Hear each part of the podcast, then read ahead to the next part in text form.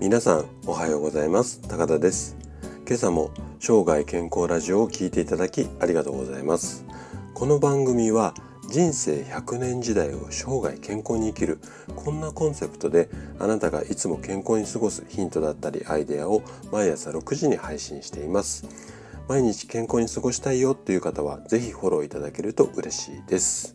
さて今朝のお話なんですけども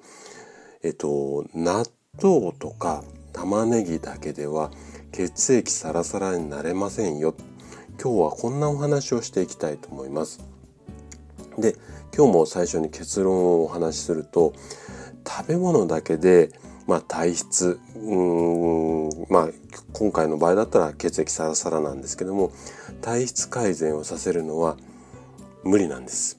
はいもうちょっと今日は究極的な結論になってしまってるんですがでなんでかっていうと人間の体っていうのはバランスで成り立ってるからなんですね。で私はここ数年あの整体院に通う患者さんに栄養の指導をするようになったんですけどもでこれまでも数数千人ぐらいだと思うんですがアドバイスをさせていただきました。で最近はですねこう健康ブームってあえて言い方をしますけども健康がかなりクローズアップされてきて皆さん本当に知識が豊富な方が増えました。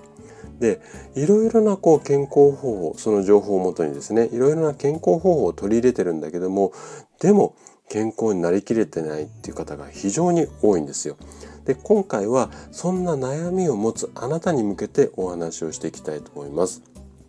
で今朝もですね2つのポイントに分けて、うん、話をしていきたいと思うんですけども前半では血液サラサラ食品は効果が期待できませんよっていうお話と後半には体に良くてもほどほどが大切ですよ。こんな2つの構成でいきたいと思います。ではですね早速本題に入っていきたいと思うんですけどもまず血液サラサラの食品の効果っていうのはちょっと期待できませんよっていうお話をしていきます。で納豆とか玉ねぎなんかを食べれば血液サラサラでこれはね残念ながらこれだけでは無理なんですなんでかっていうと食べ物だけでその効果を得るためには膨大な量を食べないといけないからなんですね。で確かに納豆とか玉ねぎには血液サラサラの成分が入っているんですよ。ただ納豆や玉ねぎを毎日食べている人でも動脈硬化になるケースっていうのは非常に多いんですね。で、えーと、食べ物だけで本当に血液がサラサラになるのかここにちょっと疑問を持っていただいてで意識を向けていただくこともすごく大切だと思うんですよ。でえっとじゃあ納豆と玉ねぎが全然効果ないかって言ったらそんなことないんですけどもなんで納豆とか玉ねぎがえーと、血液サラサラになるのかっていうところを見てその根拠ですね。それを見ていきたいと思うんですけどもまず納豆に関してですね。これはね納豆に含まれる納豆キナーゼっていう成分があるんですがこれが血栓いわゆる血の塊これを溶かす効果がある。これによって血液がサラサラになりますよこんな理屈なんですよ。で次に玉ねぎなんですけどもこれはね玉ねぎの中に含まれる硫化アリルっていう成分があるんですけどもこれが血液が固まることを防ぐ効果があるってされてるんですよ。なので血液が固まりづらくなる玉ねぎで固まった血液を溶かす、うん、効果がある納豆。これで血液サラサラになりますよっていうのがこれが理屈なんですけどもでこの2つだけ聞くとすごくこう期待できそうじゃないんですがでもここがねちょっと今回の重要なポイントなんですけどもこの玉ねぎとうんと納豆ですね。これだけで血液をサラサラにしようと思うと相当な量を食べないとサラサラにならないんですよ。なので言い方をちょっと変えると少し語弊がある言い方になるんですけど食べ物で吸収される量ぐらいでは100%その効果を、うん、得るっていうかまあ食べ物だけで、えーと、サラサラになるっていうのはまあ難しいですよってことは言いたいんですけどもただ例えばテレビとかネットもしくは雑誌とかでこういうこう血栓を溶かす効果がありますとか血液が固まりづらくなりますでこの成分のところだけをすごくクローズアップして